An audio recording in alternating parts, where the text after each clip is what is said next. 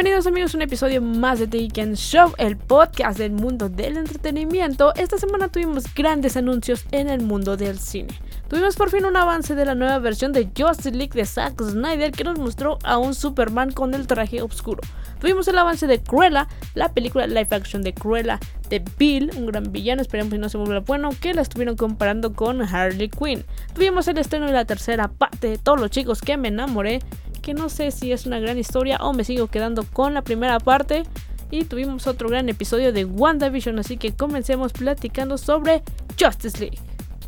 Y así es amigos, como lo vimos, tuvimos el tráiler de Justice League, comenzando con la gran muerte de Superman. Es impactante, no me emociona tanto ya, porque pues ya hemos visto Justice League. Sé que es otra versión, sé que es la versión que todo el mundo quiere oscura, que la Liga de Justicia sea como el modo DC que se maneja y que realmente vamos conociendo con el tiempo. Eh, obviamente tuvimos escenas de diferentes partes de los grupos de Justice League, de rumbes y todo eso. O sea, ahorita mismo también lo estoy viendo para ir analizándolo.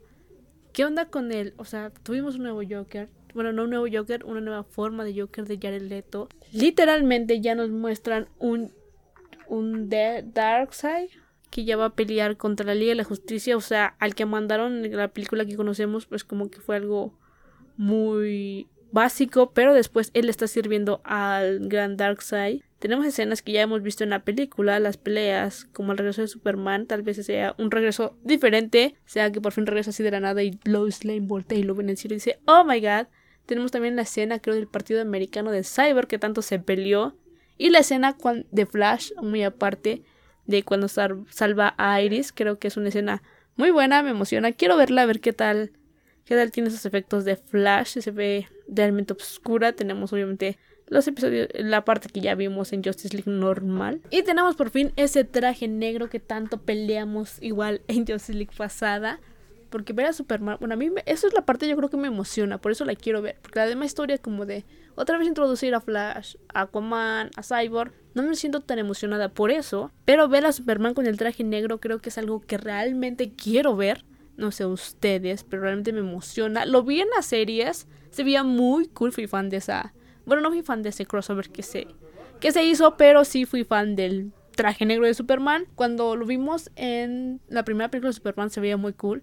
Entonces ahora verlo como en un modo, no sé si, si sea malvado, como no lo vayan a presentar o solo es como un traje extra más para pelear se ve, está con el traje azul y dispara sus rayos láser. O sea, sus ojos se ven así terroríficos y el traje azul, potente. Realmente necesito esa escena. Recordemos que Justice League va a llegar, bueno, tiempo después a la plataforma de HBO Max. Todavía nosotros no la vamos a tener. Básicamente a nosotros, a México, según yo, llega a mediados de junio, julio, por ahí, por ese, por esas fechas. Entonces, ya cuando estén en Justice League, ya o sea, todavía no va a estar la plataforma aquí. Cuando llegue la plataforma, pues ya va a tener como meses. Obviamente, mucha gente la puede ver a través de esas bellas páginas de internet no bien pagadas. Así que cada quien, según ellos, lo pueden meter en otras plataformas. Puede que la metan a HBO Go, la que ahorita está. Pero pues no sé, no estaría muy cool. Deberían de meterla, no sé, en una gran plataforma. Netflix, métela en Netflix. Todo el mundo tenemos Netflix. Creo que Netflix sería una buena candidata, pero recordemos que todo lo de Warner y DC Comics está, es de propiedad de HBO, entonces tendremos que esperar un poco para ver qué es lo que nos dicen de esta gran película y el gran cierre del tráiler vimos al Joker, el Joker de Jared Leto, un estilo muy Joker de Joaquín Phoenix, que le dice esa gran frase a Batman. Si no lo han visto, vayan a ver el tráiler. Y realmente no sabemos si es un sueño, porque recordemos que cuando esa escena pasa en Justice League, la película que ya vimos, literal Batman está teniendo como un sueño. No sabemos si realmente es real o si el Joker realmente está apareciendo en la Liga de la Justicia. ¿Será que nos pueden llevar al camino de Injustice? Estaría muy cool que hicieran algún día Injustice en el cine. O si no, en las series también se vería muy cool que hicieran Injustice. Pero bueno, esto es lo que nos mostraron en el tráiler de Justice League del Snyder Cut. Y esperemos con gran emoción a ver qué tal nos la presentan mejor que la de Josh Whedon o no. Recordemos que Josh Whedon fue quien creó a los Avengers y él fue el mismo y DC Warner lo contrató para que creara terminada la película de Justice League que no estaba terminada por asuntos personales de Zack Snyder. Entonces, ese fue el resultado que vimos. A muchos sí les gustó, a, parte de mi familia sí le gustó esa Liga de la Justicia. A mí me entretiene, no es la mejor película. DC no sé si tenga grandes películas. soy fan. Me gustó mucho Aquaman, pero por lo por cómo se ve la edición del agua y todo eso, lo hizo espectacular. No me acuerdo el nombre del director, pero a mí me gustó mucho. Entonces estaremos viendo qué tal se ve esta película. Obviamente el trailer se ve oscuro, pero pues es el modo que trabaja Zack Snyder y DC Comics. Y por fin, yo lo estaba esperando mucho, tuvimos ese gran tráiler de Cruella de Bill, que, bueno, de Cruella realmente es la historia de live action de Cruella de Bill, Disney nos va a presentar. Ya sabemos que Disney está sacando muchas películas en live action, también está en proyecto lo que es La Sirenita. Esperemos si pronto también podamos ver un avance para ver qué tal la lleva. El punto es que en ese tráiler se ve muy cool vemos primero a Emma, bueno, a Cruella, como con un pelo rojo, algo muy tradicional, muy, muy cute, ¿no? Algo le tiene que pasar para que de repente diga, ¿sabes qué? Estoy harta de esto. Me voy a pintar el cabello de blanco y negro y de repente se vuelve a Cruella de Bill y después tenga con esa obsesión con los animales. Creo que como tal no vamos a ver trajes hechos de animales, animales por lo mismo de que pues, puede ser contra la gente. Ya sabemos que mucha gente se se ofende de muchas cosas, entonces pues creo que se lo van a tratar en un modo como fashion normal, o sea, sí va a estar opcionada con el fashionismo y todo eso. Y de repente siento que va a querer tener ese gran abrigo de dálmatas. Creo que es la única referencia que vamos a tener. Porque recordemos que las pasadas películas de Cruella de Bill ya tenía como abrigos de ciertos animales, de osos y así. Entonces en esta no. Algo muy cool que me gustó fue cuando llega, no sé si lo han visto, pero vayan a verlo eh, llega a, la fiesta como de disfraces, mascarillas, no sé qué sea. Y de repente cambia su disfraz así como con fuego y se transforma en la gran Cruella con su cabello blanco y negro y su vestido rojo. Me hizo mucha referencia a los Juegos del Hambre. Bien cuando Katniss revela su vestido y por medio del fuego se transforma de color y de diseño. Me hizo una gran referencia a eso, entonces dije, ¡ah, qué genial! Y a partir de ese momento es cuando empezamos a ver a la gran villana de Cruella. Se roba ese auto icónico que todo mundo conoce. Estamos de acuerdo de que todos conocen ese tipo de auto y Cruella como lo maneja así bien crazy. Tal vez sea un poco la historia diferente, no sabemos. Yo digo que se va a enfocar en los perritos, porque tienen que enfocarse en los perritos, pero si no, vamos a ver qué onda. Como vemos, después sale como con su vestido blanco y negro de y la parte blanca tiene las manchas en la fiesta esa, entonces se ve muy muy padre y después vemos como el como un lugar que se está quemando, no sabemos bien qué sea. Me imagino que es algo de los perritos o algo así y dice Cruella, Cruella, Cruella y trae así como señas y después se está quemando.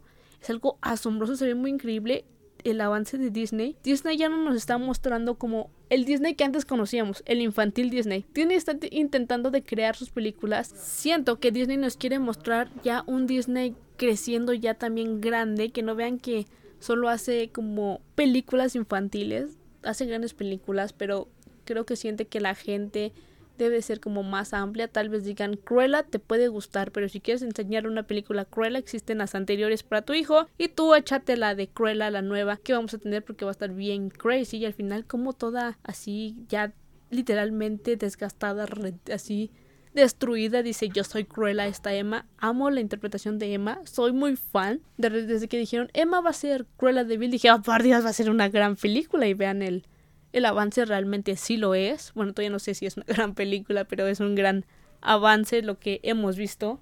Ahora algo que sonó mucho en redes se comparó mucho con Harley Quinn por el modo en que está como que actuando, interpretando el personaje así muy crazy, porque sí, sabemos que Cruella Vie es una persona medio crazy. No sabemos si es antes o después de que sale del del psiquiátrico. Recordemos que en las películas anteriores se lleva al psiquiátrico y después sale y todo eso según ya se recupera, pero en realidad no. No sabemos en qué temporada esté la historia, si es una nueva historia, si es parte de lo que conocemos pero un poco más oscuro, no sabemos qué tanto. No creo que sea mucho por lo mismo que es Disney. Entonces hay una parte donde se ríe y se ríe así bien alocadamente, lo cual siento que es lo que hizo que la gente refiriera esa risa a Harley Quinn. Y luego, como les digo, en el modo en que cuando tiene su vestido blanco y negro ya con manchas y todo eso, el modo en que agarra el palo y se ve alocadamente hace mucho la interpretación que cómo se hace Harley Quinn. Obviamente tiene un poco no escuché un no, leí un un tweet que decía que le hacía referencia a Aves de Presa. Creo que no, Aves de Presa es una historia muy diferente, pero tal vez se parezcan un poco la actuación de los personajes. No digo que sea que Disney le haya copiado a Warner a hacer el personaje de Harley Quinn en Cruella, creo que no, creo que es un personaje muy diferente y realmente soy muy fan, espero que pronto salga la película. Según yo se va a estrenar en cines, así que en mayo creo, no sé si para mayo ya vamos a poder ir al cine porque seguimos en esto, pero si no deberían de estrenarlo ya en Disney Plus porque pues ya nos estamos acostumbrando creo a las plataformas creo que vienen muchos estrenos en plataformas. Ya es como, debo salir tal película y todo el mundo la ve. Y creo que cuando se estrenó Soul, fue una gran, es una gran película. Y creo que no hubo molestias, sino creció mucho esta, esta película, esta plataforma. Obviamente creció mucho más por WandaVision, pero creció mucho. Y siento, porque quieren ver la película, y siento que realmente pueden apoyarse en hacer estrenos en plataformas. La gente se está acostumbrando a ella. ¿Cuántas no vieron Soul? Cuántos no así como, ay, ya vi Soul, y aún así fue tendencia Soul, todo el mundo habló de Soul, obviamente, y eso que fue un gran estreno en plataforma. Siento que pueden estrenar cosas en plataforma, películas generales, las series están haciendo todo un éxito en Marvel, Star Wars, entonces siento que si no hay modo de que podamos ir al cine a ver Cruella de Vil, creo que pueden estrenarla en la plataforma y por mí no habría molestia realmente. Entonces esperemos que llegue Cruella de Vil que tiene una fecha de estreno de el 28 de mayo de este 2021, entonces estaremos a la espera de ver cómo la podremos ver y pues esperemos que si llegue a México, ya sea, recordemos que ya cerraron unos cines, entonces creo que va a haber un poco de problemas y creo que no muchos están saliendo todavía al cine ni a lugares así, entonces esperemos si llegue a la plataforma de Disney Plus. Y otro gran estreno que tuvimos en la plataforma de Netflix fue la tercera parte de la película A todos los chicos que me enamoré por siempre Lara Jane, en el cual ya viene la graduación de estos chicos que estudian ahí con Lara Jane y pues están solicitando universidades, ya ven cómo son las escuelas de Estados Unidos, universidades y se supone que Peter y Lara Jane iban a ir a la misma escuela. De repente Lara Jane hace como su plan de vida de que si se quedan en la misma escuela pues ya van a ser como el amor de, es, va a ser su amor por siempre entonces de la nada hay como un cambio porque Lara Jane no se queda en la misma escuela que Peter entonces hay como problema en ella, sentimientos como que encontrados. Ella decide aplicar a otras escuelas, pero no le quiere decir a Peter que no se quedó, entonces como que le miente por un ratito. Que si se quedó y todo eso y van a festejar y todo eso, y le invita al baile para que pues obviamente son la pareja más cool creo que hay de la escuela su amiga también, entonces van a ir al baile y todo ese tipo de cosas y después,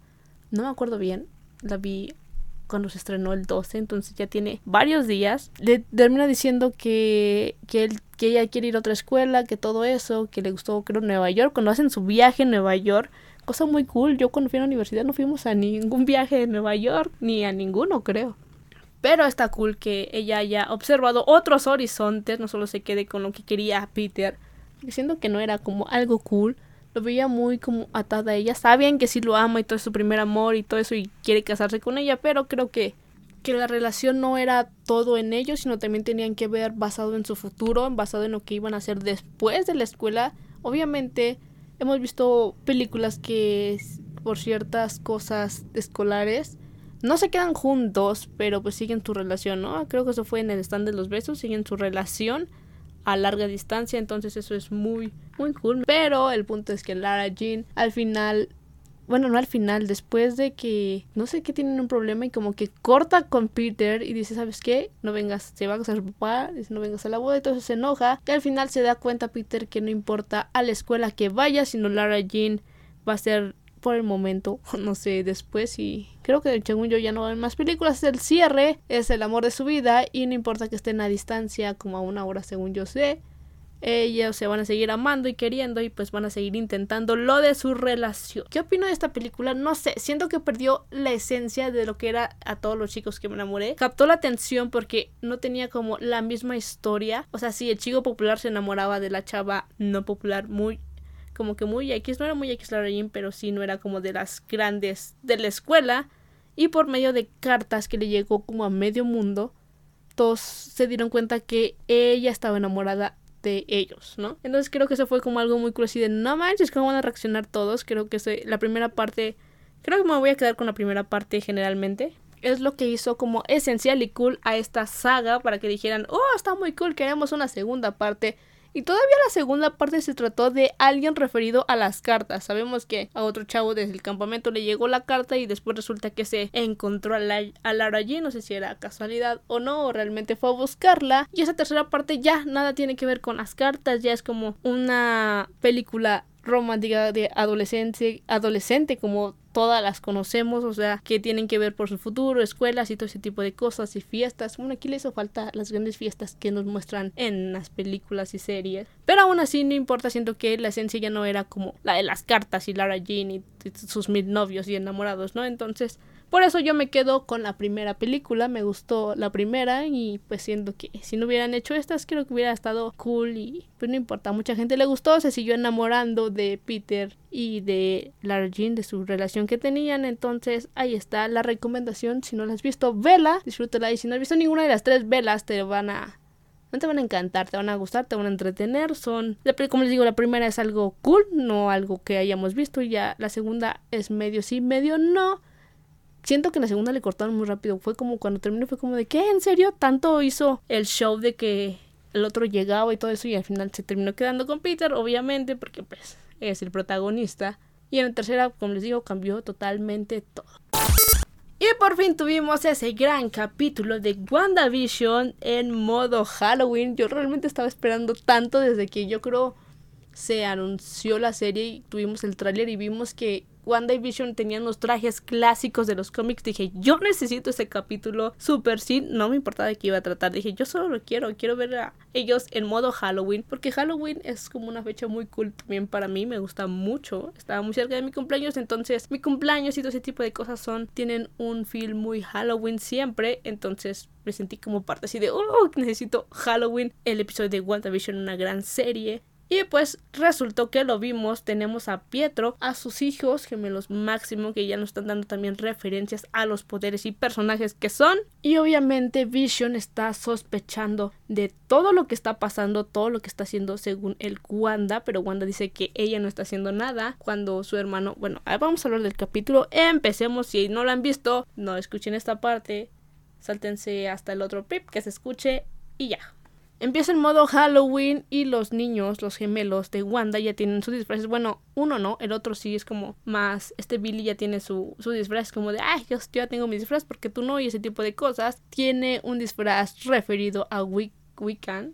Como sabemos, es su personaje del universo de Marvel, de los cómics. Está muy cool, ¿eh? Realmente, o sea, no es como un disfraz muy producido. Todos son muy caseros los disfraces y se ven perfectamente cool. Después llega Wanda y baja de las escaleras con el disfraz de los cómics es espectacular, se ve increíble. Después baja Vision también con su disfraz de los cómics, haciendo referencias a México, porque a Wanda le gustan los luchadores y según él se disfrazó de tipo luchador, pero todos sabemos que es su disfraz del cómic. Entonces, pues le creo a los niños, los, los gemelos, los van a ser encargados por Pietro, el hermano, no sabemos si es hermano real de Wanda, todos sospechamos porque vieron el Funko, salió un Funko de Pietro, pero entre comillas dice Pietro Máximo. O sea, se, no es Pietro Máximo, nos están engañando. ¿Qué personaje es? ¿Quién sabe? Obviamente las mil teorías como todo personaje nuevo que sale decimos es Mephisto, obviamente es Mephisto, pero en realidad no sabemos quién es. El punto es que no tiene traje para la fiesta de Halloween y con su velocidad consigue uno nuevo, el cual es igual al de los cómics. Entonces todos tienen sus disfraces de los cómics y pues el otro hijo de Wanda se disfraza parecido porque también tiene los poderes de velocidad, pero ese no es su disfraz que usa en los cómics. Él no, él no tuvo como referencia al disfraz de los cómics, simplemente copió el del tío Pietro. Entonces salen ahí a la villita, al pueblito donde están, a Westville, a pedir dulces y todo lo que es la época Halloween.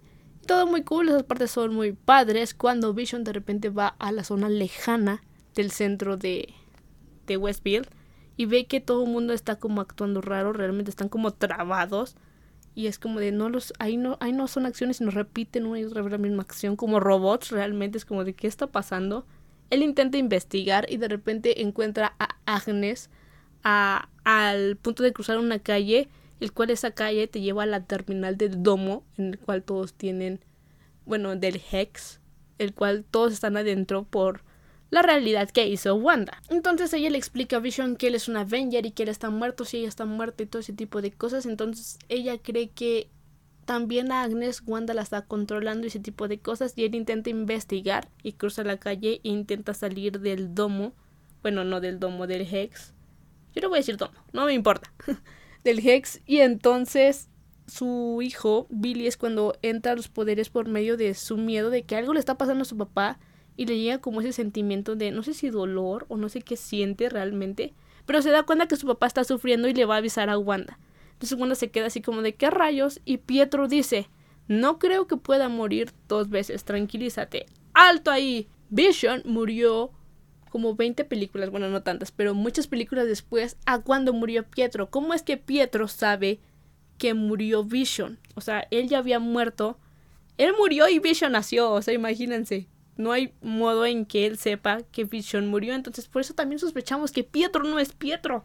Entonces ese comentario le pega a Wanda y obviamente usa sus poderes y lo lanza. Obviamente solo lo lanza, no lo lastima, no lo mata, no le hace nada. Y pues él le dice a su hijo, concéntrate para ver dónde está eh, Vision y se da cuenta que está saliendo del Hex porque ella ya sabía que afuera estaban los soldados. Todo eso, entonces cuando dice, hay soldados afuera, lo que hace es concentrarse, detiene todo el tiempo y agranda el Hex. Abarca más y atrapa a Darcy. Imagínense, Darcy del equipo de los tres magníficos que están haciendo ese gran equipo, lo que es eh, Mónica, el de Ant-Man, que no me acuerdo cómo se llama, y ella, están investigando todo eso, pero ellos están como del, de parte del lado de Wanda, mientras que el gran del jefe del ejército como que quiere destruir a Wanda, pero también hay teorías de que ese personaje, el jefe del ejército, es Ultron. Y sabemos que Ultron utilizó a los hermanos Maximoff contra los Avengers y todo ese tipo de cosas. Todo el mundo hemos visto Avengers era de Ultron. Pero bueno, entonces son grandes teorías. Crece, atrapa a ciertas personas Wanda y los convierte en su realidad. No sabemos en qué se convirtió Darcy. Eso no nos lo explican. Y de la nada llega, se enfoca en la cara de Wanda con sus ojos rojos. Y ahí termina el episodio. Hasta ahí nos los dejan. Hasta el, viernes que tengamos nuevo episodio. Son los tres últimos episodios. Se dice por ahí que pueden ser cuatro. Porque puede que haya un décimo episodio. Según la serie consta solo con nueve episodios. Entonces estaremos viendo si sí nos dan solo nueve o serán diez. Que esta gran historia que están formando por WandaVision. Hay miles de teorías. Obviamente vamos a ver va a haber un episodio, siento que uno antes, donde va a llegar alguien y le va a quitar a sus hijos y cosas así, se vuelve bien loca y no la van a poder controlar y le van a hablar a Doctor Strange. Siento que esa va a ser la unión. Y también de que le van a hablar a un personaje, obviamente creo, supongo, hay dos, o son los cuatro fantásticos. No creo que sea Silver Surfer. Son los cuatro fantásticos o es Magneto quienes van a aparecer en el capítulo final de WandaVision. Y es donde van a ser como una unión. Si están refiriéndose al al cómic, porque recordemos que en el cómic este Magneto y Doctor Strange son quien medio salvan a Wanda, o sea, Doctor Strange como que detiene toda la realidad de Wanda y entonces creo Magneto se la lleva a un lugar seguro para que no le vayan a hacer nada. Este episodio ya va muy largo, pero solo para terminar, Netflix anunció que sacará una serie live action enfocada en los locos Adams, pero solo en el personaje de Merlina. Esta serie constará de 8 episodios donde la veremos resolver crímenes sobrenaturales mientras asiste a la Academia Nevermore. Estará dirigida por Tim Burton, entonces va a haber una gran serie obscura de los locos Adams, creo que es algo muy cool. No quiero imaginarme, pero siento que va a ser un tipo Chilling Adventures of Sabrina, magia y todo terrorífico. Y pues bueno, Tim Burton siempre ha sido grandes cosas. El extraño mundo de Jack, El hombre de manos de tijera y todo ese tipo de cosas son grandes películas. Entonces siento que es, va a ser otro éxito más para Netflix y su serie. Y otra gran noticia es que el rodaje de Black Adam va a comenzarse ya a partir de abril, porque ya están llamando a los protagonistas que compartirán el mes de rodaje con Flash. También Flash empezará a rodar a partir de abril, entonces se van a empezar a reanudar las grabaciones para estos grandes estrenos de películas de superhéroes. Y como sabemos también en marzo viene el final de WandaVision, pero también viene el comienzo de la serie de Falcon y el Soldado del Invierno y por eso en marzo tendremos cuatro episodios nuevos de Marvel Studios Leyendas en Disney Plus. Como sabemos, esta es una serie como que te resume todas las partes y pedacitos muy cool de las cuales han participado los Avengers a lo largo de todo este universo de Marvel. Lo tuvimos con WandaVision antes de comenzar WandaVision, solo tuvimos el episodio de Wanda y el de Vision. Y en esta ocasión vamos a tener cuatro episodios que van a estar basados en Falcon, en Bucky Barnes, en Sharon Carter y Baron Zemo, que van a ser los protagonistas de la siguiente serie cool de Disney Plus, que es Falcon y el Soldado del Invierno. Y hasta aquí vamos a dejar el episodio de esta semana con el gran resumen. Recuerda que cada jueves tenemos episodio nuevo con resúmenes de lo mejor del mundo del entretenimiento, noticias, estrenos y cosas así. Nos puedes escuchar en Apple Podcast, Google Podcast, Spotify, Anchor y iHeartRadio. Y también nos puedes seguir en redes sociales para ver cuando se estrene un avance o ver memes de las series, WandaVision y cosas así, pósters nuevos. Nos puedes seguir como arroba Show y a mí arroba soy Met si quieres ver todo cuando compro mis funcos y la vida geek que llevo. Esperando que te haya gustado este episodio, mi nombre es Metzli García y esto fue The Geek Show.